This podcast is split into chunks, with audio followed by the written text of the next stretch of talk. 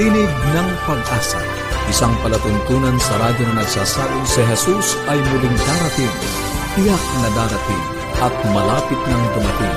Kaya kaibigan, humandakan siya sa lubungin.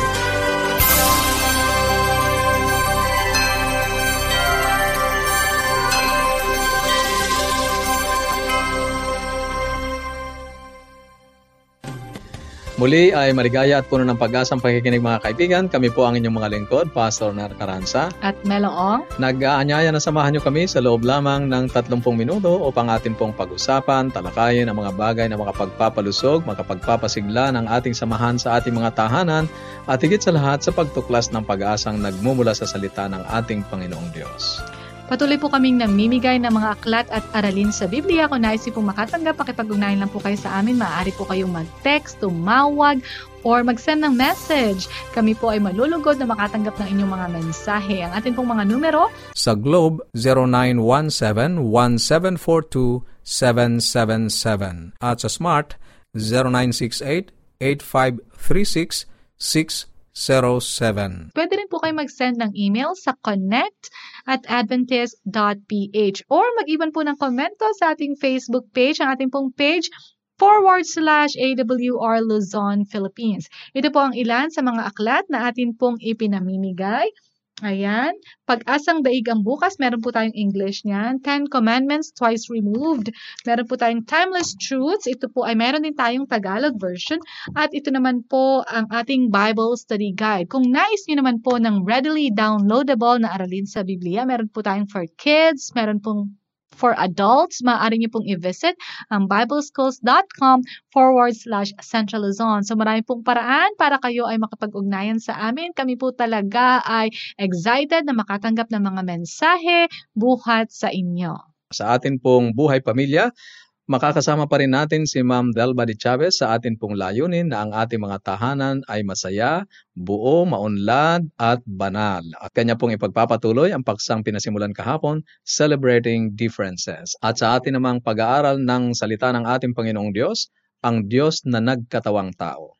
Kahapon po ay tinalakay, sinimulan natin yung paksang Celebrating Differences at binigyan nga po tayo ng assignment ni Tita Deng na maglista ng mga pinagkakaiba-iba natin. Tinanong natin si Pastor Nair at sabi niya, kung itinanong ko yon five years to their marriage, baka marami siyang nabanggit. At ngayon, sila ay 27 years na nakasal. In other words, they've learned to celebrate their differences. Ako po ay trinay ko din maglista at being a newly married wife, ay medyo marami-rami nga palang mm. pagkakaibang. Isa doon, isa pa din, Pastor Nair, ay Mm-mm. may pagkakaiba ba kami pagdating sa pagsasalita. Siya ay very careful, pipiliin niya muna bago niya sabihin. Ako naman ay kung anong pumasok sa isip ko, sasabihin ko yon. Ganon din sa pagdating sa time. Ito yung mga bagay na pinag-aaralan naming mag-adjust or tanggapin sa isa't isa. Kaya this topic is very helpful, especially for us na nandun pa rin sa adjustment mm-hmm. period. At sana po nagiging kapaki-pakinabang din ito sa inyo mga kaibigan, sapagkat utay-utay, no, ang ating layunin at ang layunin ng Diyos para sa atin ay maging masaya ang ating pagsasama, maging malusog ang ating mga sambahayan at higit sa lahat, mas lalo tayong maging banal. Pagpapatuloy po natin ang topic na yan, Celebrating Differences. This is a pre-recorded discussion. Ibigay natin ang panahon kay Tita Deng. Kung minsan, meron ding hindi maganda mm-hmm. dun sa sobrang opposite. Yes. O, titingnan natin. But we can still celebrate. Yun ang maganda doon. Yung mga bagay na kayo'y magkaiba. Nako. Ay, halimbawa, ay sabihin mo, ako'y masalita, ang aking asawa ay man of few words. O, magkaiba talaga kayo. Ako'y madaling magalit, ang aking asawa ay mahinahon. Mm-hmm. O, Ako'y mabilis magdesisyon. Ang aking asawa ay pinag-aaralan muna ang pros, pros and cons. Mm-hmm. O, kasi sa ganitong paraan, magiging aware ka sa inyong differences at lalo mong ma-appreciate, makikita mo na, hmm, maganda nga hindi kami magkatulad eh. Yan. Kasi sabi ni Whittaker, para tayo ay laging, uh, para ang mag-asawa ay lalong maging malapit sa isa't isa. Yung denial na sinasabi natin uh-huh. na noon parang ayaw natin tanggapin na may pagkakaiba ka tayo. dapat ngayon we give way to acceptance. Tanggapin natin na mag, there is something different. Yes, Yeah. yes. Magkaiba tayo. Differences and differentness. Yan. Mhm. Pero itong sinasabi natin acceptance, ito yung pagtanggap dun sa mga bagay na pagkakaiba-iba, hindi yung pagtanggap ng abusive na behavior. Oh, yeah. Hindi yon. That's a different thing. That's a different thing, yung acceptance na yan. Mhm. Kaya, yung acceptance, pag tinanggap ni Nora, nakita na niya ngayon si Benny na, ah, siya pala, ah, makikita ngayon ni Benny, si Nora, pag tinanggap niya na gano'n na rin si Benny, na more outgoing siya and gusto niya yung colors na gano'n. ah, so hindi na siya mag-judge. Mhm. Si Benny naman, makikita niya na, ah, yung pagiging iba pala ni Nora, not necessarily na Mali. Wrong, na mali. Yes. hindi mag ay, Mhm. kumbaga hindi maganda. Kaya la mar- pag ganun ang ginawa na nila, meron silang acknowledge, in-acknowledge nila, tapos in-accept nila na Mhm. they are different from each other. Dadako dun sa pangatlong step, respect. Ayun. Iri-respeto na nila yung differences. Pinag-aralan natin ito yung mga nakaraan. As it develops yung respect sa isa't isa.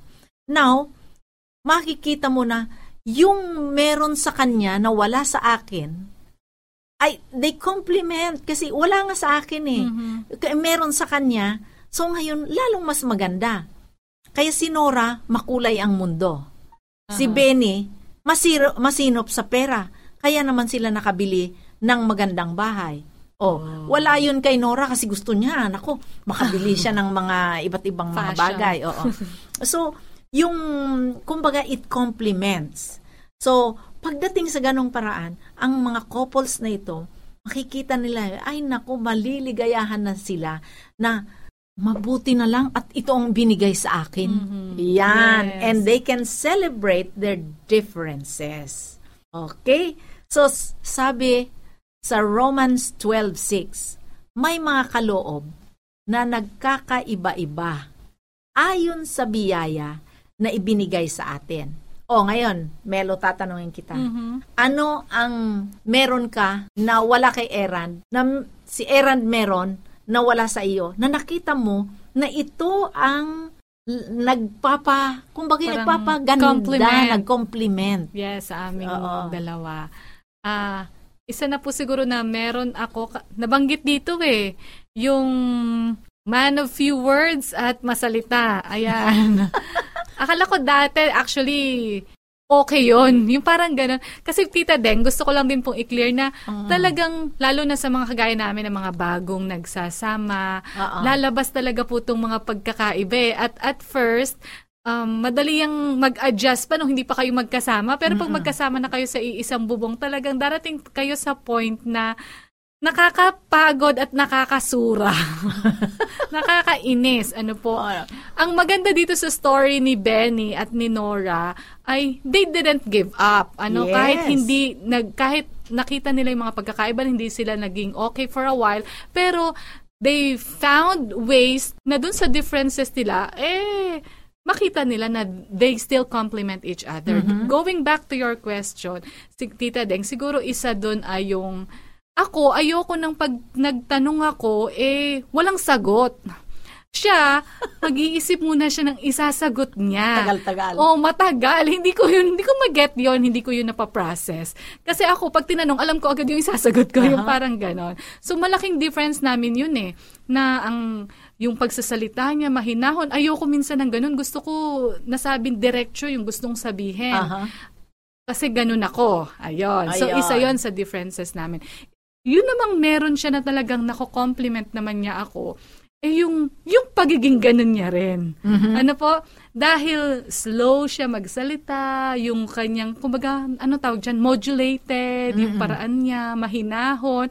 Parang minsan pag nakikipag-usap ako sa kanya, nare-remind naman ako na parang, oops, ah, konting hinahon, Mhm. piliin ang mga salita, Oh, yan. which helps me rin. Sa, not just sa relationship namin, pati sa pakikitungo ko sa anak ko, pati sa pakikitungo ko rin sa ibang tao. so Yes, talagang yun ang yung maganda. compliment, ano po? Kasi hindi lang ito actually applicable sa mag-asawa. Yes. Kahit sa workplace, kahit sa ang lugar.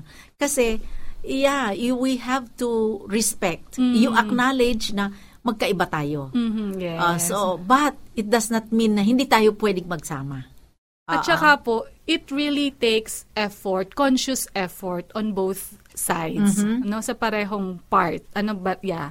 So, ang sabi nga po, we don't really need to think alike to love alike. Tama. Possible naman na mayroon talaga tayo mga pagkakaiba kasi these differences, they will open to new experiences. 'Di ba? Kagaya po ni Nora, siguro eventually na-enjoy na, niya na rin yung outdoor. Kasi, Yes. oh yeah, the differences will open to new experiences and as couple, especially, we have to be willing to look beyond what's familiar and what's usual. Isa Ano? pa, Melo, yung ibig sabihin, pagka meron ako at wala siya, Aha. parang, kumbaga, kasi sabi ang mag-asawa ay iisa ng laman eh. Yes. Ay kaya pagka pinagsama mo yon wow, di ang ganda. Kasi katulad sa amin din ng tito mo, Apo. ay nako, ako naman yung mabilis magdesisyon. yung decision ba? Pag may nangyayari o kaya may gagawin, ito, ito Parang agad. alam ang- agad. Alam ko kaagad ang gagawin ko, Yes. ang ganito.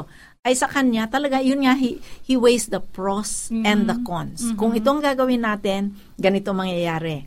Pag ito ang gagawin natin, ganito ang mangyayari. Ay, sabi ko, ang tagal-tagal. Yes, Gusto kong, correct. ito na, very impulsive.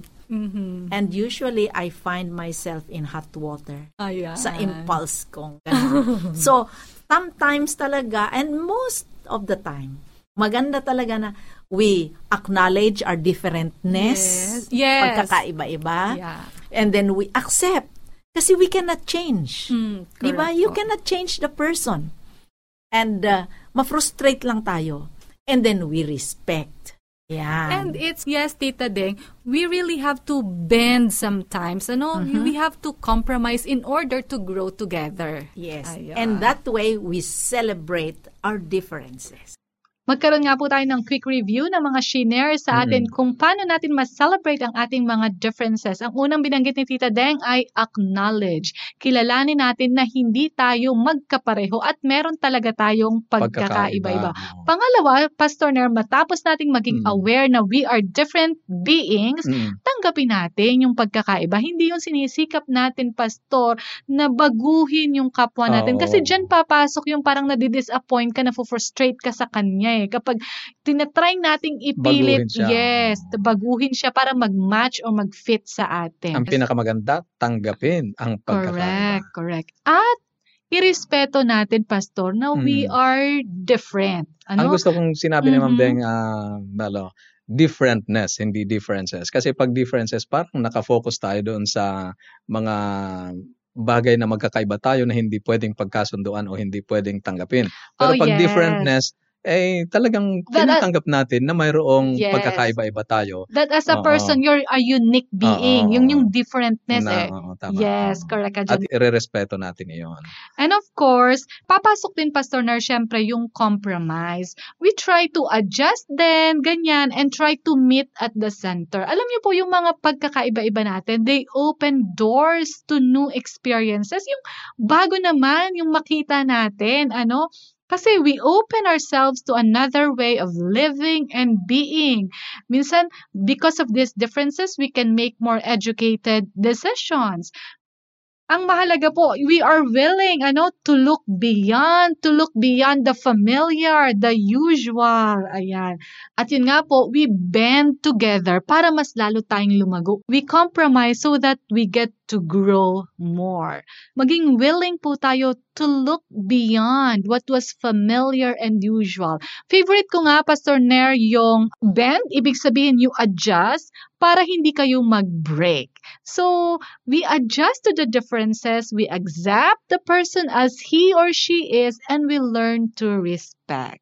Mga kaibigan, kung kayo po ay may mga katanungan, tungkol sa atin po mga pag-aaral, meron po kayong mga komento, maaari niyo po itong iparating sa amin or kung nagnanais naman po kayong makatanggap ng mga aklat, aralin sa Biblia na atin pong patuloy na ipinamimigay, Pwede po kayong mag-text, tumawag, or mag-send ng message ang ating pong mga numero Sa Globe, 0917-1742-777. At sa Smart,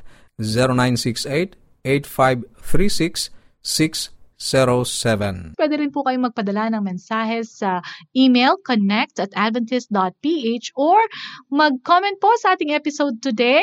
Ang ating pong Facebook page forward slash AWR Luzon Philippines. I-like niyo po ito at i-follow para ma-notify po kayo ng araw-araw nating mga episode at i-share niyo rin po sa inyong mga kaibigan. Marami pong paraan para kayo ay makipag-ugnayan sa amin. Mag-text na po, tumawag, mag-send ng message.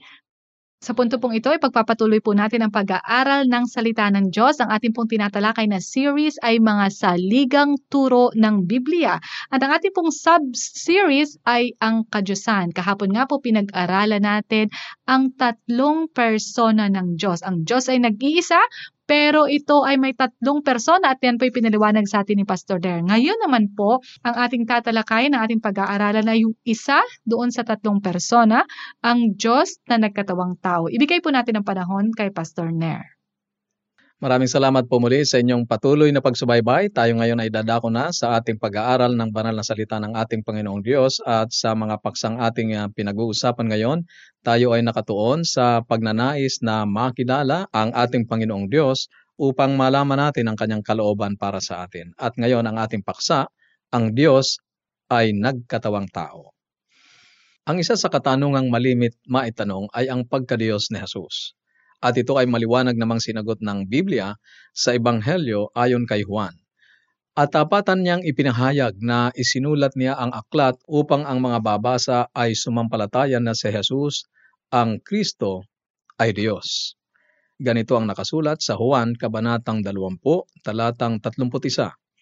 Ang mga ito ay isinulat upang kayo'y sumampalatayan na si Jesus, ang Kristo, ang anak ng Diyos, at sa pagsampalataya ay magkaroon kayo ng buhay sa kanyang pangalan.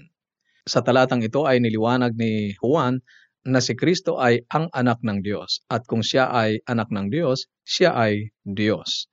Ano ang kalagayan ni Jesus bago siya nagkatawang tao? Sa Mikas, Kabanatang 5, talatang 2, ganito ang nakasulat, Ngunit ikaw, Bethlehem sa Efrata, na maliit upang mapabilang sa mga angkan ng Huda, mula sa iyo ay lalabas para sa akin ang isa na magiging pinuno sa Israel, na ang pinagmulan ay mula ng una, mula ng walang hanggan. Maliwanag dito na siya ay walang pinagmulan, siya ay buhat sa walang hanggan. Hindi siya nilalang. At ipinahayag mismo niya ang kanyang sarili sa Apokalipsis, Kabanatang 22, talatang 13 na siya ang Alpha at Omega, ang una at huli ang pasimula at wakas.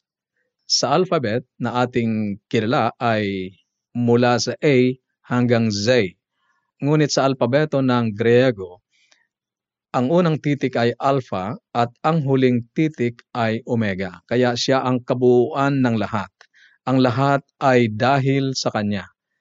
Sa Kanya ay nabubuo ang lahat. Ang unang mga pangungusap ng Ebanghelyo, sangayon kay Juan, ay nagpapatunay na ang Diyos Anak ay walang hanggang kasama ng Diyos Ama. Ganito ang nakasulat sa Juan, Kabanatang 1, talatang 1 hanggang 3. Sa simula ay ang salita, at ang salita ay kasama ng Diyos, at ang salita ay Diyos. At kung papansinin natin ang pagkasulat, ng salitang salita, ito ay nasa malalaking titik. Ang ibig sabihin, hindi lamang ito basta salita, kundi ito ay kumakatawan sa isang pangalan. Sa simula ay kasama na siya ng Diyos ang pagpapatuloy ng talata. Lahat ng mga bagay ay ginawa sa pamamagitan niya at kung wala siya ay hindi nagawa ang anumang bagay na ginawa. At sa talatang labing apat, ang sabi ay, at ang salitang yan na nakibahagi sa paglalang ng sanlibutan ay si Jesus. Kaya si Jesus, bago nagkatawang tao, ay kasama na ng Diyos Ama sa paglalang. Sa kanyang panalangin sa Juan, Kabanatang 17, Talatang 5, sinabi mismo ng ating Panginoong Hesus, At ngayon, Ama, luwalhatiin mo ako sa iyong harapan ng kaluwalhatiang aking tinaglay sa harapan mo bago nagkaroon ng sanlibutan. Sinasabi ng ating Panginoong Yesus sa talatang ito na siya ay umiiral na bago pa nagkaroon ng paglalang o bago pa nagkaroon ng sanlibutan. At sa mga awit, kabanatang siyam na po, talatang dalawa, ay ipinahayag ng propeta na bago nilikha ang mga bundok o bago mo nilikha ang lupa at ang sanlibutan, ikaw ay Diyos. Mula sa walang hanggan hanggang sa walang hanggan. Dito ay maliwanag na tinukoy ang ating Panginoong Yesus na Diyos. Ano ang dahilan? Bakit iniwan ni Kristo ang langit? Si Apostol Pablo ay mayroong ipinahayag sa kanyang sinulat sa unang Timoteo Kabanatang 1, talatang 15. Ganito ang nakasulat. Tapat ang salita at nararapat tanggapin ng lubos na si Kristo Jesus ay pumarito sa sanlibutan upang iligtas ang mga makasalanan. Kaibigan, ang tanging dahilan ay upang iligtas ang mga makasalanan. Paano siya kinilala ng mga tao sa Biblia? Si Pablo sa unang Timoteo kabanatang 3 talatang 16, walang pag-aalinlangan, dakila ang hiwaga ng kabanalan, siyang nahayag sa laman, pinatunayang matuwid sa espiritu, nakita ng mga anghel, ipinangaral sa mga bansa, sinampalatayanan sa sanlibutan, tinanggap sa itaas sa kaluwalhatian. Si Pedro naman sa Mateo kabanatang 16 talatang 16, ganito ang nakasulat, Sumagot si Simon Pedro at sinabi, Ikaw ang Kristo, ang anak ng Diyos na buhay. Sumagot si Jesus at sinabi sa kanya, Mapalad ka Simon na anak ni Jonas, sapagkat hindi laman at dugo ang nagpahayag nito sa iyo, kundi ang aking ama na nasa langit. At ang Romanong Centurion, sa Mateo Kabanatang 27, talatang 50 hanggang 54, at muling sumigaw si Jesus nang may malakas na tinig at nalagot ang kanyang hininga. At nang sandaling iyon, ang tabing ng templo ay napunit sa dalawa, mula sa itaas hanggang sa ibaba, nayanig ang lupa at nabiyak ang mga bato. Talatang 54, nang makita ng sinturyon at ng mga kasamahan niyang nagbabantay kay Jesus ang lindol at ang mga bagay na nangyari, sila'y lubhang natakot at nagsabi, tunay na ito ang anak ng Diyos. Ang mga taong ito ay nagkakaisa ng pagpapahayag na si Jesus ay Diyos na nagkatawang tao. Siya ay kaanib ng tatlong persona ng kadiyosan. At ang Diyos Ama, pansinin natin kung paano siya ipinakilala sa Mateo Kabanatang 3, talatang 16. Nang mabautismuhan si Jesus, kaagad siyang umahon sa tubig at nabuksan sa kanya ang kalangitan at nakita niya ang Espiritu ng Diyos na bumababang tulad sa isang kalapate at lumalapag sa kanya.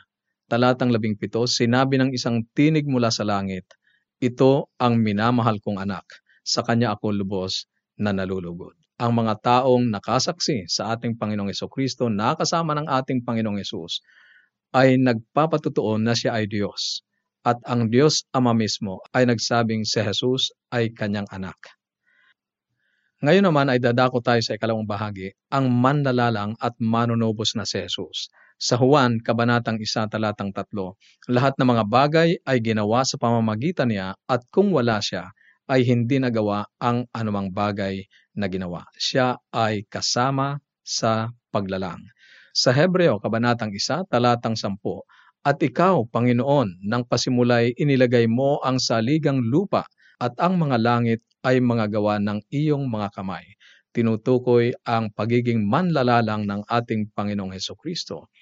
Sa Filipos, Kabanatang 2, Talatang 6, na siya bagamat nasa anyo ng Diyos ay hindi niya itinuring na isang bagay na dapat panghawakan ang pagiging kapantay ng Diyos, kundi hinubaran niya ang kanyang sarili at kinuha ang anyong alipin na naging katulad ng tao at palibhasa'y natagpuan sa anyo ng tao, siya ay nagpakababa sa kanyang sarili at naging masunurin hanggang sa kamatayan, maging sa kamatayan sa krus. At sa Hebreo, Kabanatang 2, Talatang 17, kaya't kailangan siya ay maging kagaya ng kanyang mga kapatid sa lahat ng mga bagay upang siya ay maging isang maawain at tapat na pinakapunong pari sa mga bagay na nauukol sa Diyos upang gumawa ng handog na pantubos sa mga kasalanan ng mga tao. Siya ang Diyos na manlalalang, siya ang Diyos na manunubos. At pangatlo, ang tagapagligtas na si Jesus. Sa mga gawa, Kabanatang 4, Talatang 12. walang kaligtasan sa kanino paman sapagkat walang ibang pangalan sa ilalim ng langit na ibinigay sa mga tao na ating ikaliligtas. Ang kaligtasan ay sa pamamagitan lamang ng ating Panginoong Kristo. Walang iba, hindi tayo maaaring maligtas ng anumang mga bagay. At sa Roma, Kabanatang 5, Talatang 10, sapagkat kung noon ngang tayo'y mga kaaway ay pinakipagkasundo tayo sa Diyos sa pamamagitan ng kamatayan ng kanyang anak, lalo ngayong ipinagkasundo na ay maliligtas tayo sa pamamagitan ng kanyang buhay.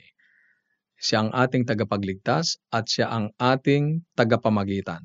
Sa ikalawang Korinto, Kabanatang 5, Talatang 17, Kaya't kung ang sino man ay nakay Kristo, siya ay bagong nilalang, ang mga lumang bagay ay lumipas na. Tingnan ninyo, ang lahat ay naging bago. Kaibigan, ang Diyos na nagkatawang tao ay ang ating Panginoong Yeso Kristo. Siya ang walang pinagmulang Jesus. Siya ang manlalalang at manunubos na Jesus at siya ang tagapagligtas na Jesus. Habang ipinagpapatuloy po natin ang pag-aaral ng salita ng Diyos, lalo na po itong may kinalaman tungkol sa kadyusan, sana po ay nagiging mas malinaw sa atin. At kung gayon, nagkakaroon po tayo ng mas mabuti at totoong larawan ng Diyos. Mm. Maraming salamat Pastor Ner sa pagtalakay niyo pong ginawa ngayon. Napakaganda ng pagpapakilala ng banal na kasulatan sa ating Diyos. Ang Diyos na nagkatawang tao si Kristo, siyang ating manlalalang at manunubos. Ang lahat ng bagay ay nagkaroon or ginawa sa pamamagitan niya. Pinag-aralan din po natin na si Kristo ay siyang ating tagapagligtas. Ipinagkasundo niya tayo sa Ama at dahil sa kanyang ginawang sakripisyo sa krus, tayo po ay nagkaroon ng access sa buhay na walang hanggan. Kung meron po kayong katanungan, kung nagnanais po kayo ng mas malalim pa na pag-aaral ng banal na kasulatan, kung ano man po ang komento na nais niyo iparating sa amin ukol sa ating naging pag-aaral ngayon, iparating niyo lang po ito sa amin. Maaari niyo po itong itawag, i-text o mag-send po kayo ng message ang ating po mga contact information. Sa Globe, 0917-1742-777 at sa Smart, 0968-8536-607 Or magpadala po ng mensahe sa email connect at adventist.ph, connect at adventist.ph. Amin din po kayong ini-encourage na i-like at i-follow ang ating page para po ma-notify kayo ng mga panibago naming episode araw-araw ang ating pong page forward slash AWR Luzon, Philippines at mag-iwan po kayo ng comment doon sa comment box. Mga kaibigan, kami po talaga ay natutuwa na e-excite na makatanggap ng mga mensahe buhat sa inyo. At salamat pong muli sa inyong walang sawang pagsubaybay sa atin pong pansamantalang paghihiwa-hiwalay. Baunin natin ang salita ng ating Panginoong Diyos sa Apokalipsis, Kabanatang 22, Talatang 20, ang nagpapatotoo sa mga bagay na ito ay nagsasabi, Oo, darating ako. At habang inaantay natin ang kanyang pagdating, panghawakan natin ang kanyang mga salita sa Isaiah 59.1. Narito ang kamay ng Panginoon na hindi maikli na di makapagliligtas, ni hindi mahina ang kanyang pandinig na ito'y hindi makaririnig. Bukas mo muli. Bye!